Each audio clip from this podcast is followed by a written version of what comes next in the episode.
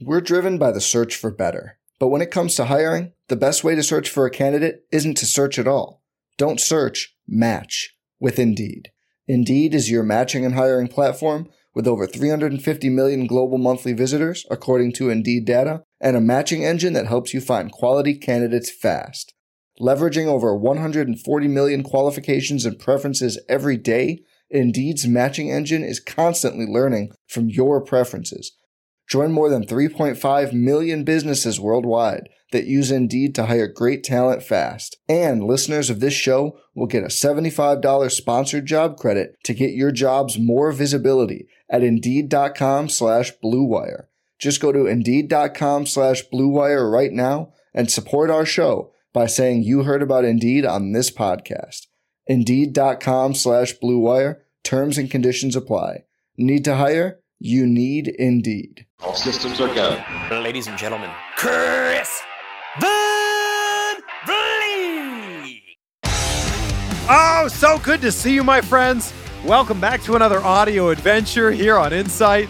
I'm CVV, Chris Van Vliet. Thank you so much for being with us on this one. And if you haven't subscribed yet, please take a second to click subscribe or follow on the podcast of your choosing, the one that you're listening on right now. You know that we love talking to people who are at the very top of their field, and we love reverse engineering how they got there. Well, my guest today is the very best at what he does. Roger Love is the world's number one voice coach. He's worked with musicians like John Mayer, Eminem, Selena Gomez, world renowned speakers like Tony Robbins and Brendan Burchard. He's the guy who taught Jeff Bridges how to sing for Crazy Heart. He taught Bradley Cooper how to sing for A Star is Born. He taught Reese Witherspoon and Joaquin Phoenix to sing for Walk the Line. Yeah, it's a lot of talent right there. There's some amazing stories in this conversation, but more importantly, there's a lot of actionable things that you can take away from this and start doing in your life right now so you can use your voice so people will listen. You can find Roger on Instagram. He's at the Roger Love Official. You can check out his website. It's rogerlove.com. You can find me. I'm at Chris Van Vliet or chrisvanvliet.com. Take a screenshot, tag us so we can share this. Robert707 is our fan of the week. Thank you for leaving this review. It says, Amazing. What an amazing interviewer. I love that you let your guests talk. You get deep and spiritual with them, but you also have a laugh. Thank you, Chris, for the amazing content. Well, thank you, Robert707, for the amazing review. We read one on every single episode. So if you want a shout out, just leave a review on Apple Podcasts. We're at almost 2,600 on there as of today. And if you listen on Spotify, we're at almost 700 ratings on there. So if you're listening on either of those platforms, Apple Podcasts or Spotify, it would mean so much if you could go in there leave a rating or review. Okay. This is just such a fascinating conversation about something that we all do every single day, but maybe we don't put that much thought into it. Speaking, right? I'm doing it right now, but we do it every single day. And I think that you're going to love this. So please welcome the legendary Roger Love. It is such a pleasure to be speaking with you. Roger Love, welcome to the show.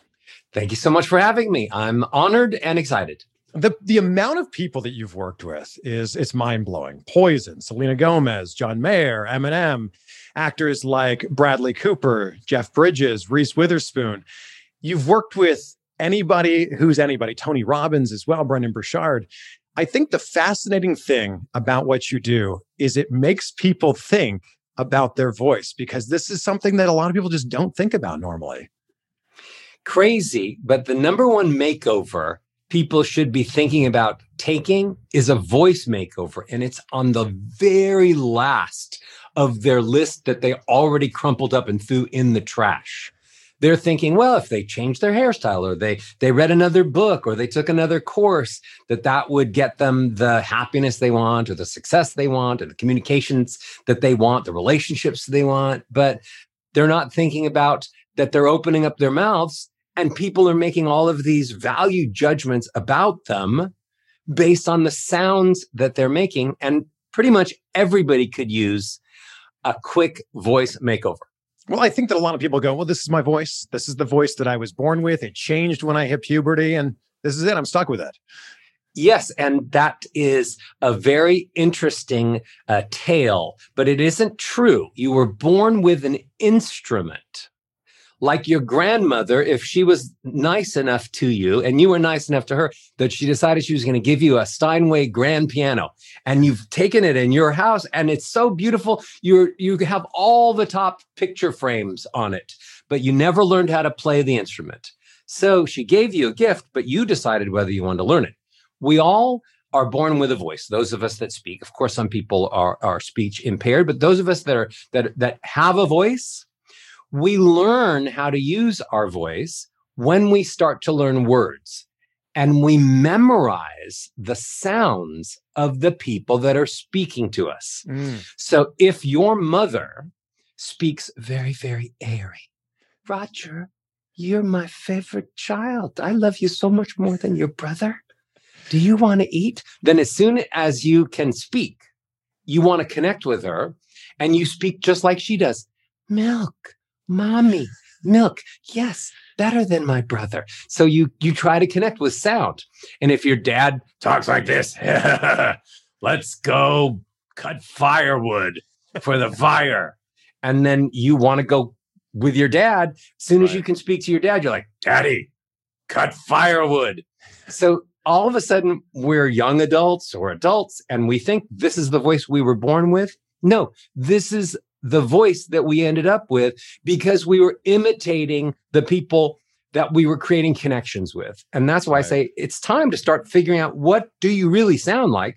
Is your voice working for you? Maybe there's a reason why you hate your own voice on your voicemail. Yeah, well, most people do hate their own voice when they hear it. They're like, I do I really sound like that? Yes. That yes, they do, but they don't have to. That's that's probably the voice of of their parents or their caregivers. And now it's time to figure out what voice might work for you and your life and your relationships. What do you think is the biggest mistake that people are making with their voice? People think there's a difference between singing and speaking. I really started as a voice coach and just taught singers for 17 years that's where I started. Right. I was at 16 and a half, I was the voice coach for the Beach Boys and Earth, Wind and Fire and uh, all these amazing artists, Luther Vandross and these great, great singers.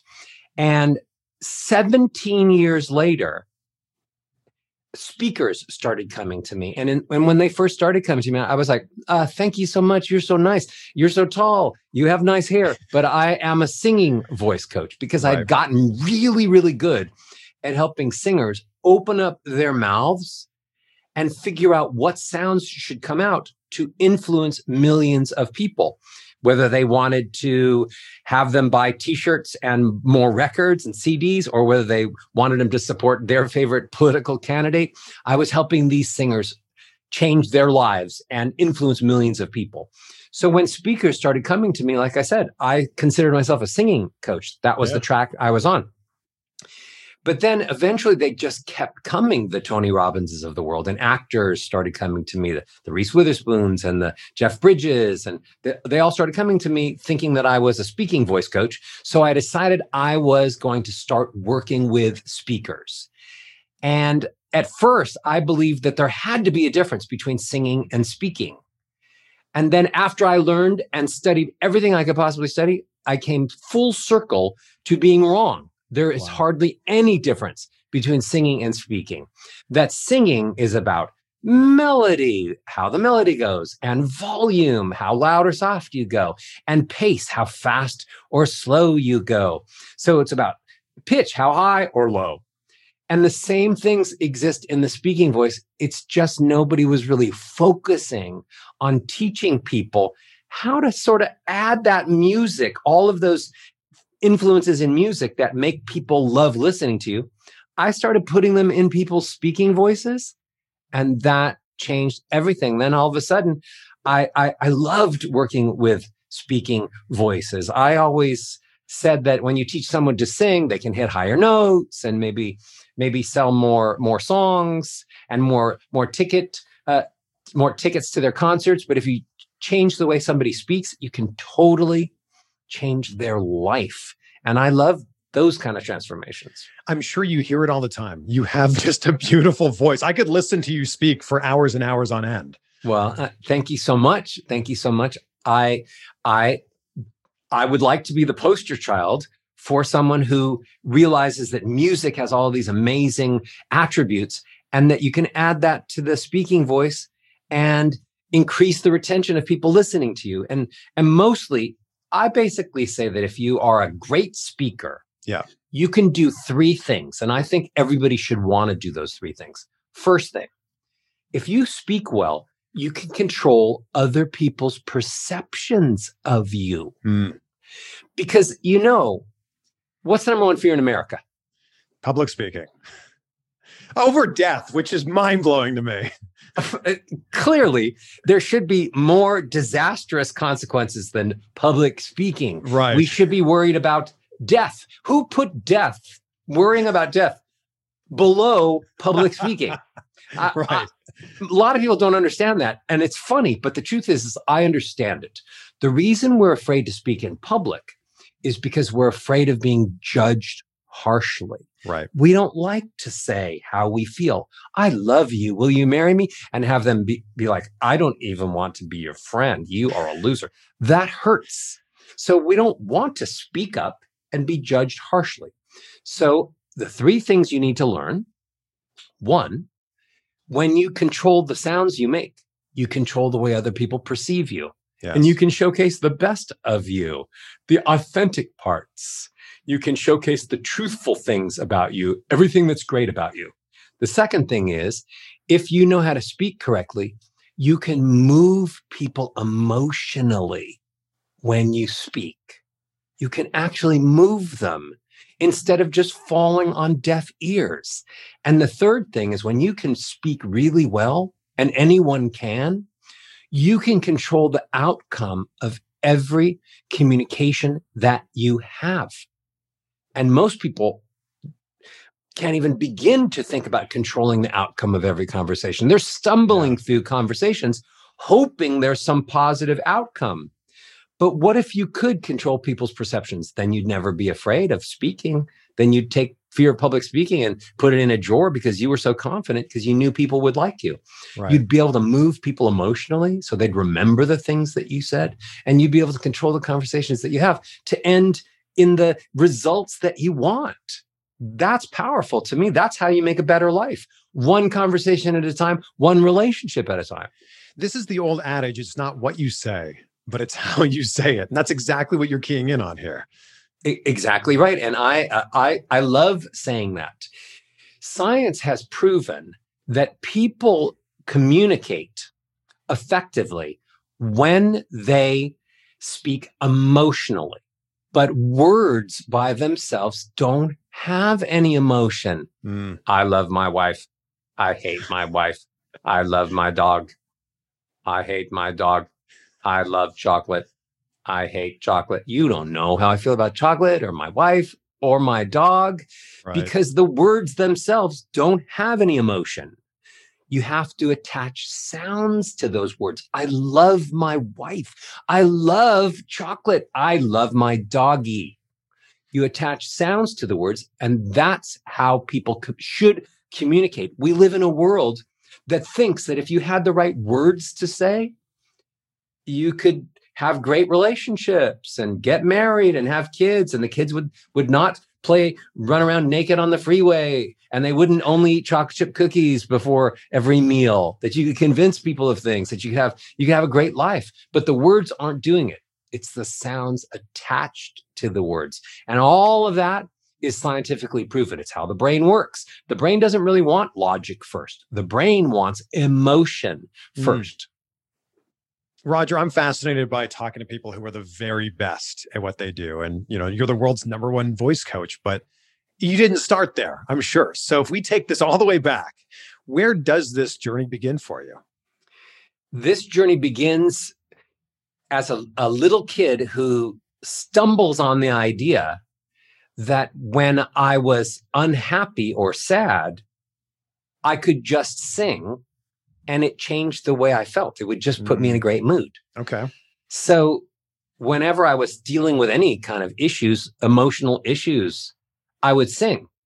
So I would sing all the time. I mean, all the time. And I grew up just loving to sing because it, it really, and again, scientifically, it creates all of these endorphins in your body. It releases uh, chemicals that makes you happy.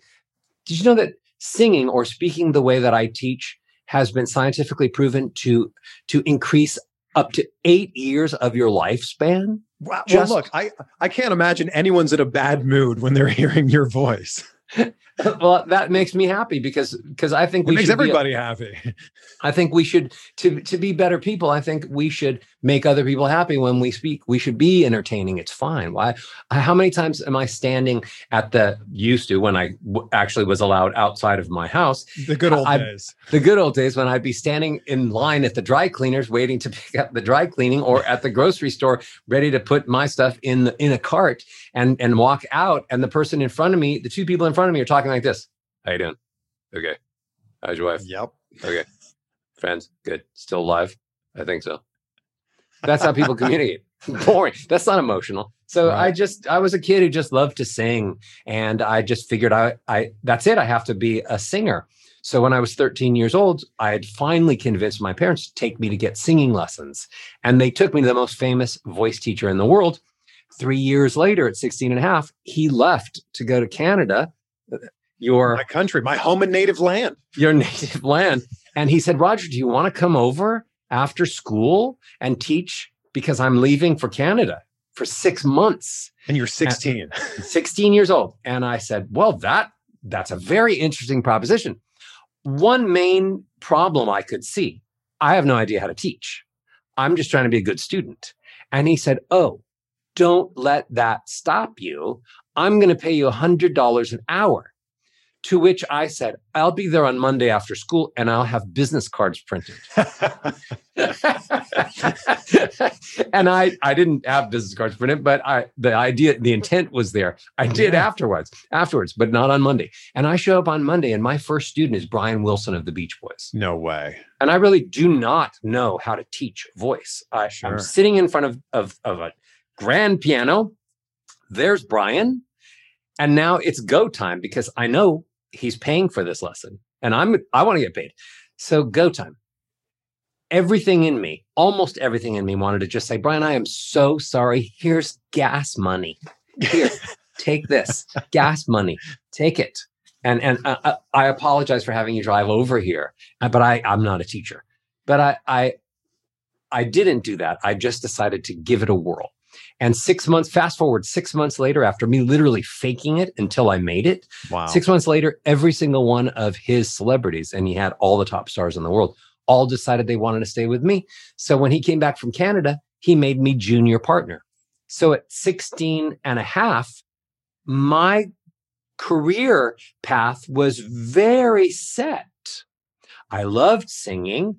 I was going to continue to go to college, high, finish high school, continue to go to college, do everything I was going to do, but I'm going to teach voice and that's that's the story But along that path, you were, I guess, you know, you were about to be a singer. You were on a path to be a singer.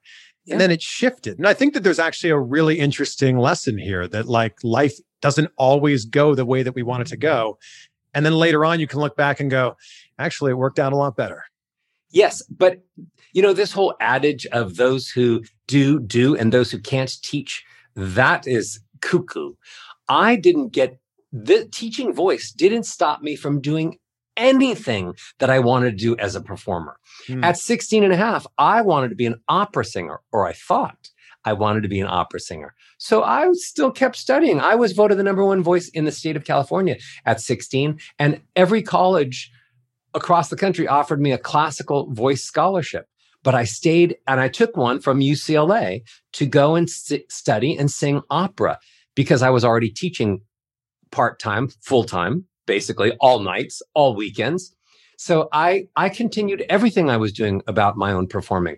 And then 2 years into college teaching and also working on being an opera singer i decided that i really didn't want to be an opera singer At that moment, I thought, I think it'd be a lot more fun to be a rock star, to be honest, because Right. I was already teaching all of these rock stars. I was teaching Def Leppard and Poison and Cinderella and Motley Crue and all, all the top rockers. Yeah.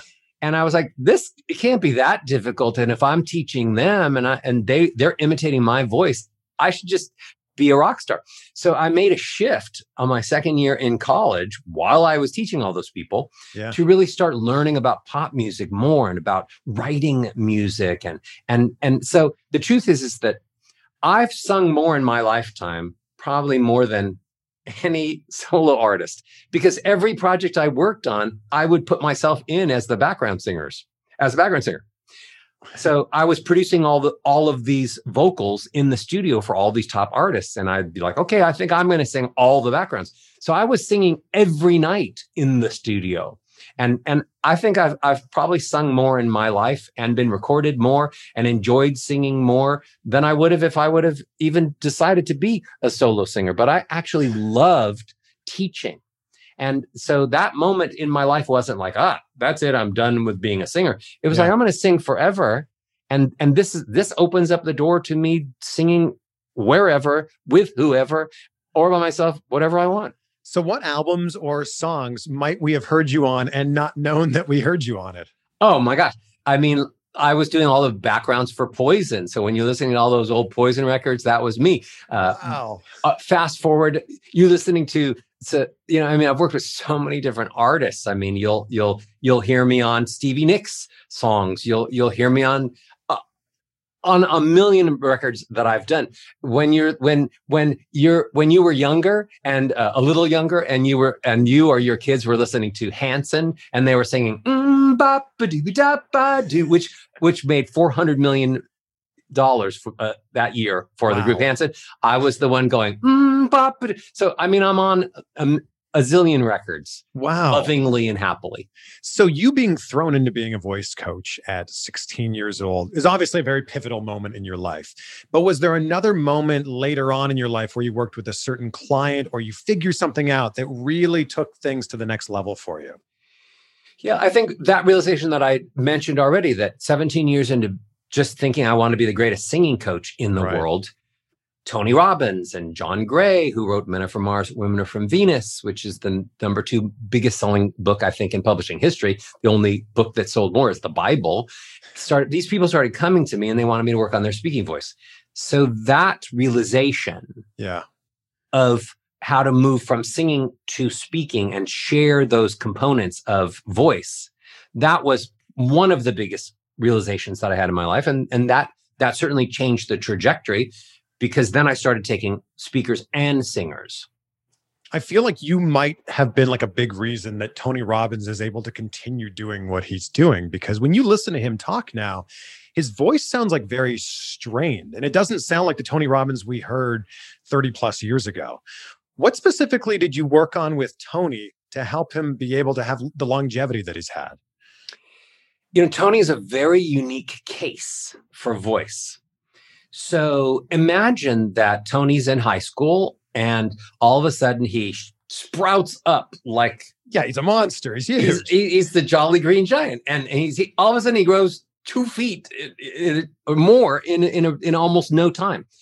When that happens, it affects your body different ways. Hmm.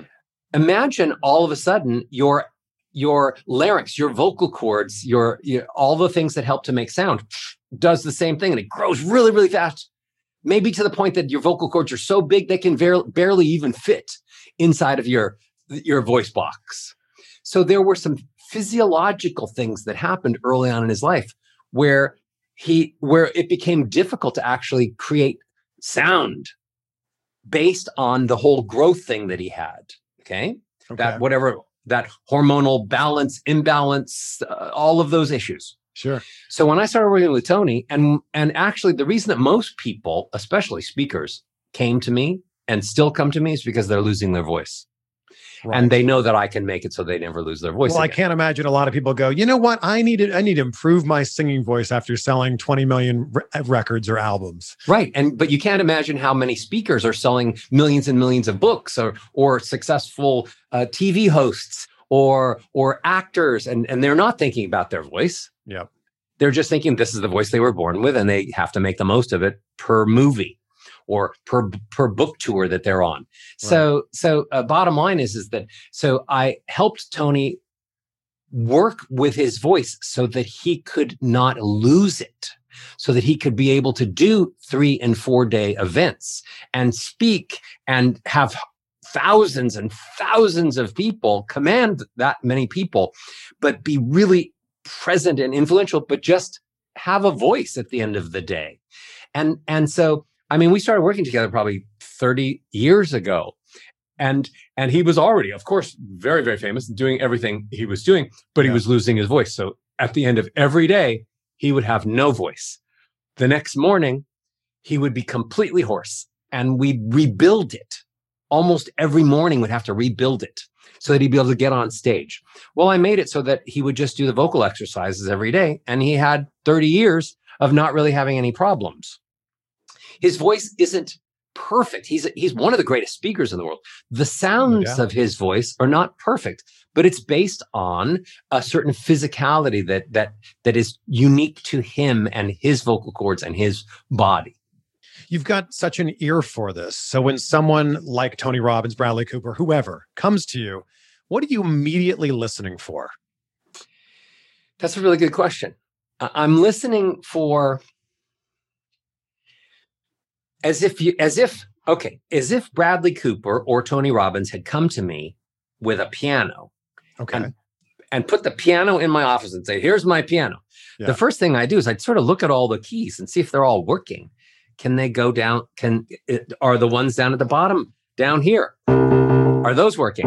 I love that you're in front of a piano right now. are are the, are the ones are the ones at the top are those working so i'd make sure that the instrument was right so that that that the that the the physical instrument was good like there there weren't keys missing and there Okay. weren't big chunks of wood missing from the piano so I, I i fixed the instrument and the voice is an instrument and then i'm like okay what do you want to play why are you here bradley cooper wanted to sing opposite he cast Lady Gaga in A Star is Born, and he said, Roger, we're going to sing the songs live, not in the studio. We're going to sing the song live. So all the songs, and that's what's going to go out on the film.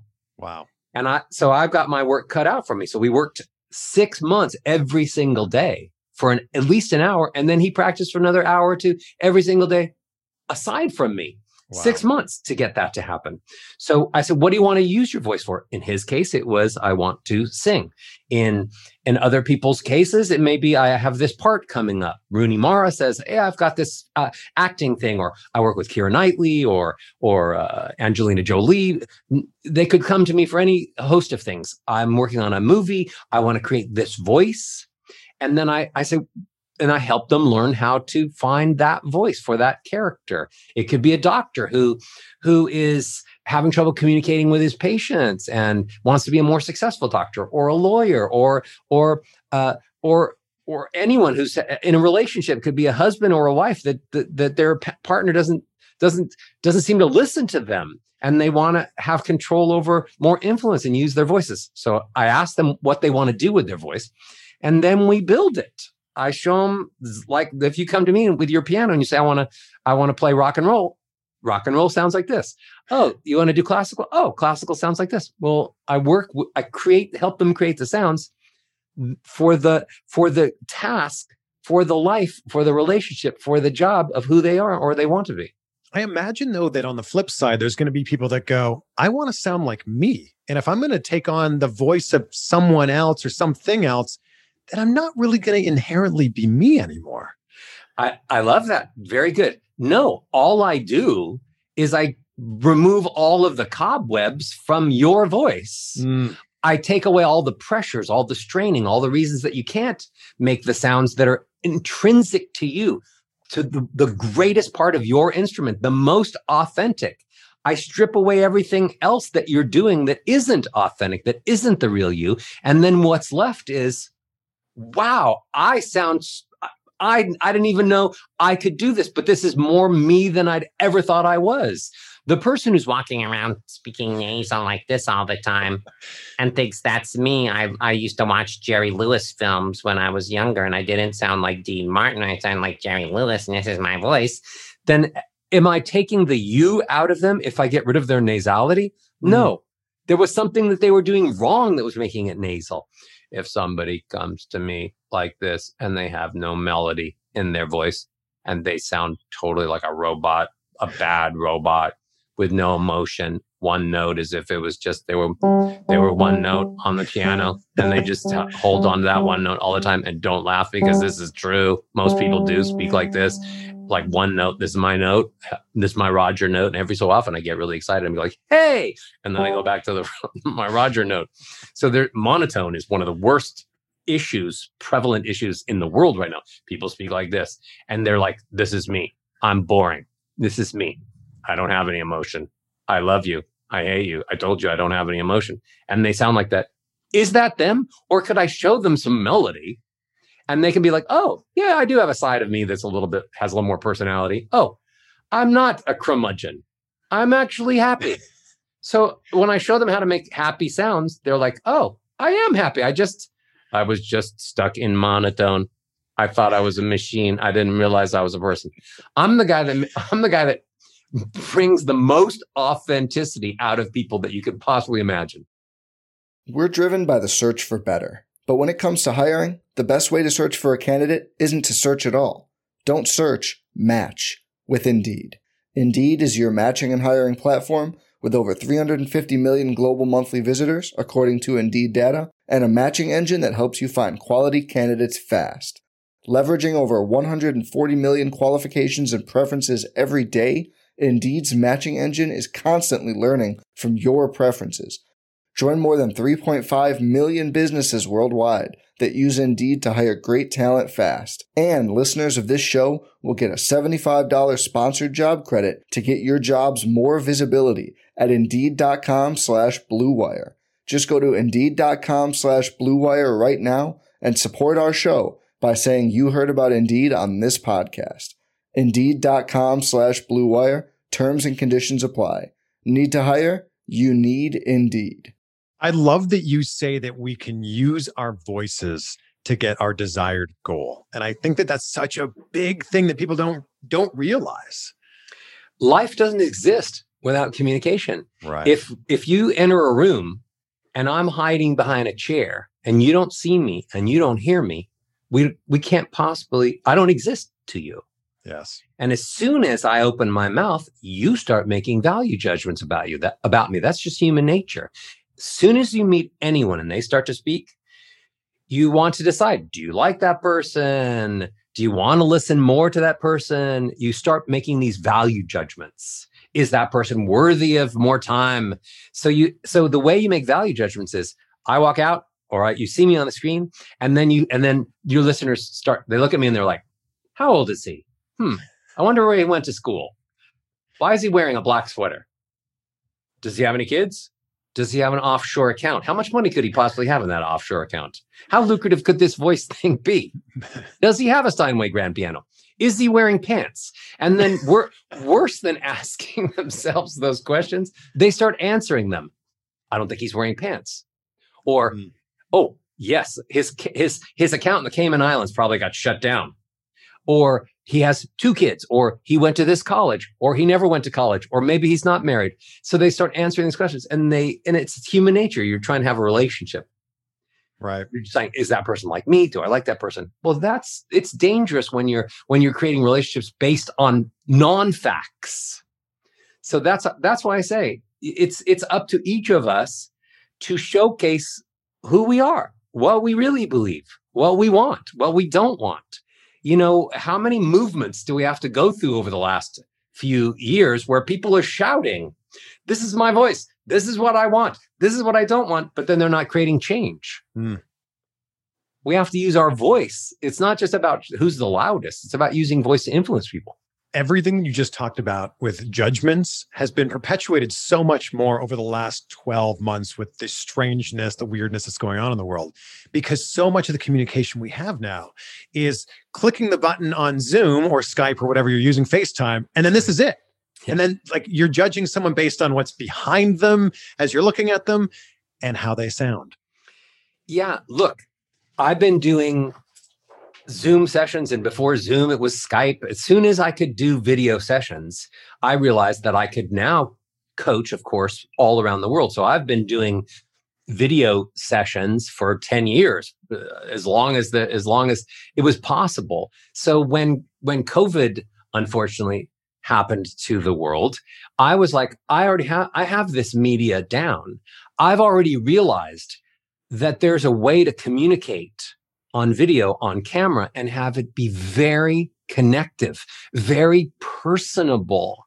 So so you know uh, it it didn't it didn't hinder me as far as presenting content and as far as teaching as far as working with people. Uh, i've i've found that when you zoom with somebody like this mm-hmm. it can be very very personal it's very focused you're only dealing with this much of their head and shoulders and and it's it's it's it's it can be very connective and very very true and honest if you allow it but the truth is is that look it wasn't covid who stole our voices and who put us on Zoom.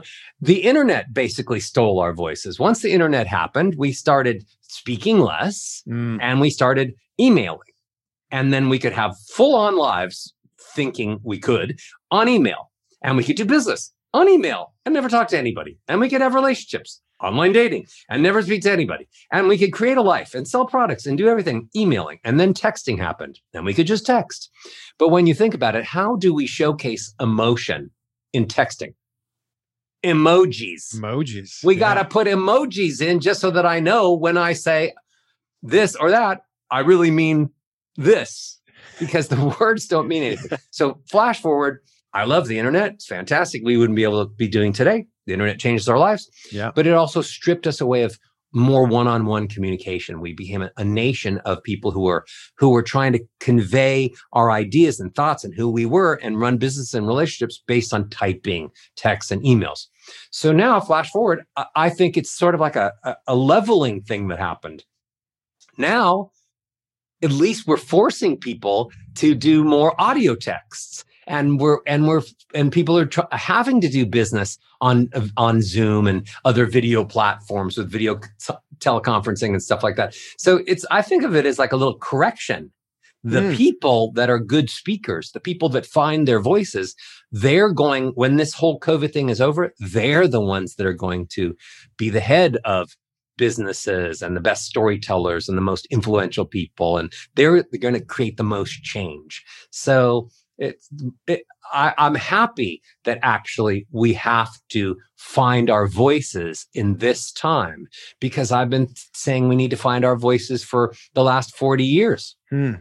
when you're working with some of these big names and you're helping them find their voice are you on set with them? Are you if they're a musician are you on tour with them yeah, uh, you know when I used to do when I do singers, I mean I used to go on full on tours. When like I got married, tours. when I got married, I said to my wife, "Where do you want to go?" And she says, well, I, uh, "Where could we go?" And I said, "Well, I've got this group. I've got Def Leppard doing a European tour. I've got Poison doing a tour all across America. I've got uh, Chicago doing a tour here. If you want, we could just, we didn't have any kids. We just got married. If you want, we could aside from our honeymoon not, not to take away from the honeymoons of just no, trips but if you want we could go on extended trips. And so we would. So i'd sign on and i'd go across america and, and bring my wife wow. miyoko. And we we literally tour and, and bands. So especially rock bands they don't even get up till noon. So we'd have from 8 o'clock in the morning until 11.55 to tour every city. And then i'd show up at 12 at 11.55 and teach Bret Michaels or Joe Elliott or whatever band I was working with. So I I spent a long time touring over the years whenever it was beneficial, whenever she wanted to go with me or whenever it was something important. You know, hey, let's go to let's go to Canada and and and start the the the the Jonas Brothers tour. And we're like, okay, that'll be super fun. So I I, I was able to turn it sort of into a lifestyle and vacation with the people I care about, my family but but and then as far as you know I, have to fly all around the country working with speakers as well. Somebody loses their voice here and they lose their voice here. And I, I've spent a lifetime traveling, yes, to get to people. And a lot of times I am in the studio. You know, last season one of uh, last year, I remember being on set with Jennifer Aniston because she had to sing in her in in that show uh, that she does on Apple called uh, Morning Show. Yeah, and right. she there was a karaoke night, and Jennifer needed to sing, so I taught Jennifer and Billy Crudup, the two two of the stars of that show, to sing this song together in karaoke and I'll go to the set and I'll make sure it all sounds great. Sometimes I'll go wherever the, the, the, film is doing. I didn't have to go to any of the filming of A Star is Born. I didn't have to go to any, I did the movie Walk the Line with Reese Witherspoon and Joaquin Phoenix. I never went to the set because we recorded everything ahead of time. What about And- Crazy Horse? Crazy Heart with The Jeff Bridges Heart, and Colin. Farrell. We recorded everything ahead of time. And so I didn't need to go to the set. And and so when it's all pre-recorded, then it's a choice. I might want to go to the set and just watch. But uh, but but unless they're doing it live, then more times I am there on the set trying to make sure it happens. All of this makes me wonder. I think the big question everyone's thinking is can anybody learn how to sing? The answer is yes. Hmm. Anyone can learn how to sing. Just because you sing along with Bruno Mars and when he goes high, you go, ouch. and when he sounds good, you're like, Ugh, I sound bad. Doesn't mean you can't sing. It means that you haven't figured out how to use your instrument. I say anyone can learn how to sing infinitely better than they sing now. You have to remember, look, look at just one high profile non singer that I've worked with. And I've worked with many because I've sort of become the go to guy to help famous actors.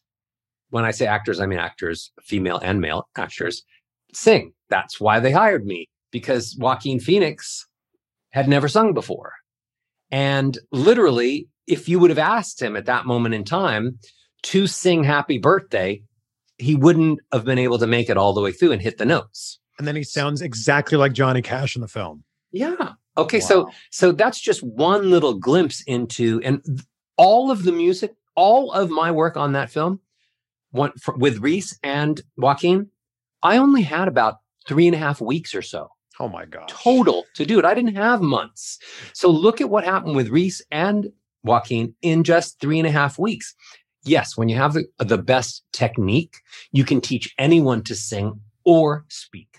Think of this analogy, okay? So again, I like using the piano analogy. So I love it. the piano you can play with 10 fingers, right? Right? So you come to me and you're like, Roger, are you a piano coach? I'm like, okay, sort of.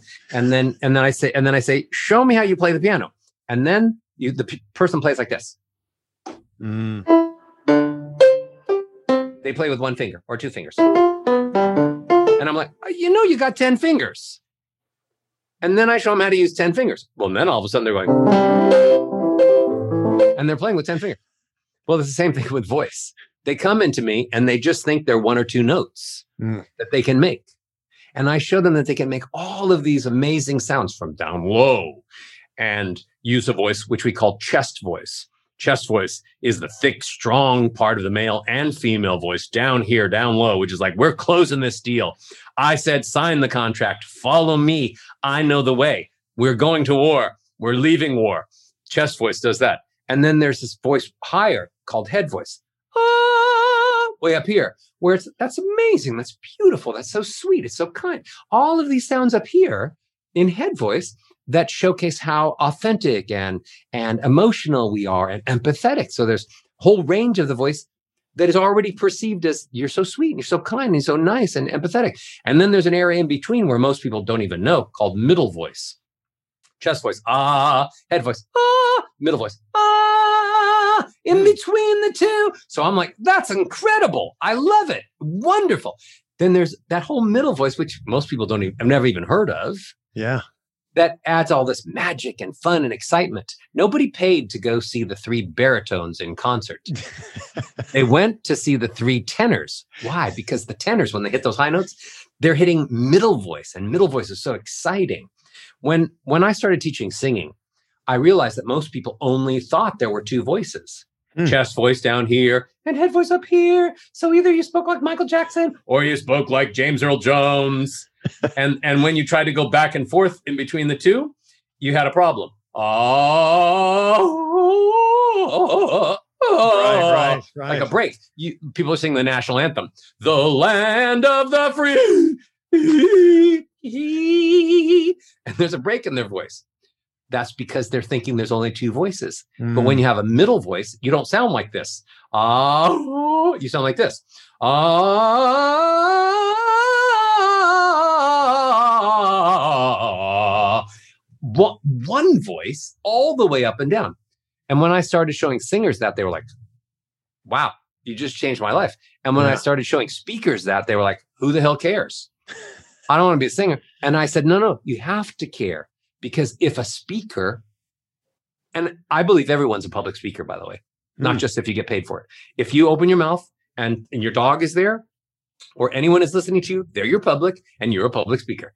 So when I started t- teaching public speakers that they, and just all speakers, like I said, that they had to have all three voices because each voice had emotions uh, attached to them already. And that they needed to showcase those emotions to move people emotionally and to close deals and to create relationships. Then they were like, okay, I'll learn all three voices. And that's what separates my speakers from the boring ones that you, that you, that you can't even watch on Zoom because they're boring you to tears. You're already crying uh, Right. eight seconds in. do, do you know that the average the average retention span is eight seconds? Eight seconds. Yeah, the human attention span right now, Microsoft did a huge study. They did one 10 years ago and they did one more recently. 10 years ago, the average attention span, which means I listen to you and then I can make it all the way. 10 years ago, it was 12 seconds. I can make it all the way to 12 seconds before I decide, oh my gosh, I hope it's lunch or hope it's breakfast or I don't want to listen to you anymore or I'm bored. Now it's eight seconds. So you literally, as a speaker, in every conversation you have, you have eight second intervals for the other person to decide whether they are bored to tears, whether they want to hear another eight seconds, or whether they could just leave you at that moment happily. Wow. Eight seconds. Well, you can't really do it by so much pressure on the words. Well, my gosh, every eight seconds I have to come up with really good words. That sounds like a lot of that sounds too much too much work or every eight seconds to keep someone's attention because i i'm going to do a speech for an hour well every eight seconds i better find an amazing word like rinky dink or unbelievably unbelievable. Uh, some word or fabulously beautiful two words. So no but when you change the sounds of your voice when when every eight seconds you can get a little softer a little louder or a little higher a little lower a little faster a little slower. It's all it's all so easy that it's easier to just change your sounds. Right. and then people will be more attentive to you more retentive of the things that you say because they'll remember the things you said because you made them feel things Hmm. When I look at everybody that you've worked at, I think the most worked with, I think the most surprising is Eminem, because I can't picture Eminem being like, "Hey, Roger, I need some help with my voice." no no i mean his manager slash lawyer called me up and said eminem starting a tour at the eminem show and uh, he really wants to work on his voice so can you fly out to new york outside of new york tomorrow and work with work with his voice it's always tomorrow and work with his voice so i so so i showed up and as it turns out eminem didn't ask for a voice coach Oh no. the manager slash lawyer wanted, knew he needed a voice coach. So I had to convince him on the spot after flying all the way to New York that he needed a voice coach. So, so, uh, you know, look, I, I, I was able to do it. I, I taught him how to that, that night and, and, and over the next uh, couple of weeks, we were on, uh, I was on tour that, that I was able to teach him how to breathe, how to do chest, middle and head voice and all the things that I knew. So, uh, I don't know if he's still practicing with the exercises I gave him, but uh, sometimes I only have to meet somebody once or a handful of times Yeah. before, with that knowledge that I teach them, it changes the way they sound forever. So, no, he wasn't thinking about I needed voice lessons. But the truth is, is everyone needs voice lessons because people are listening. I also say this people are under the misinformation that somehow your voice is for you. Mm, yeah. That this is my voice. This is for me. I'm it's supposed to be for me, but it's not for you. Your voice is a gift that you're supposed to learn how to use and that you give away. That's why your your ears are over here and your mouth is here. When you speak, sound goes out and it vibrates the bodies. That's those sounds vibrate the bodies of the people that listen to you. We don't even hear ourselves very well because our ears are over here. So if our voices were for ourselves, then we would have probably been born with ears in our hands and we would talk like this. Hello, Roger. How are you doing? I'm fine. I sound, I know exactly how I sound, but sound traveling away from us is for someone else. Right. So, what is one thing that people can do right now to improve the sound of their voice today?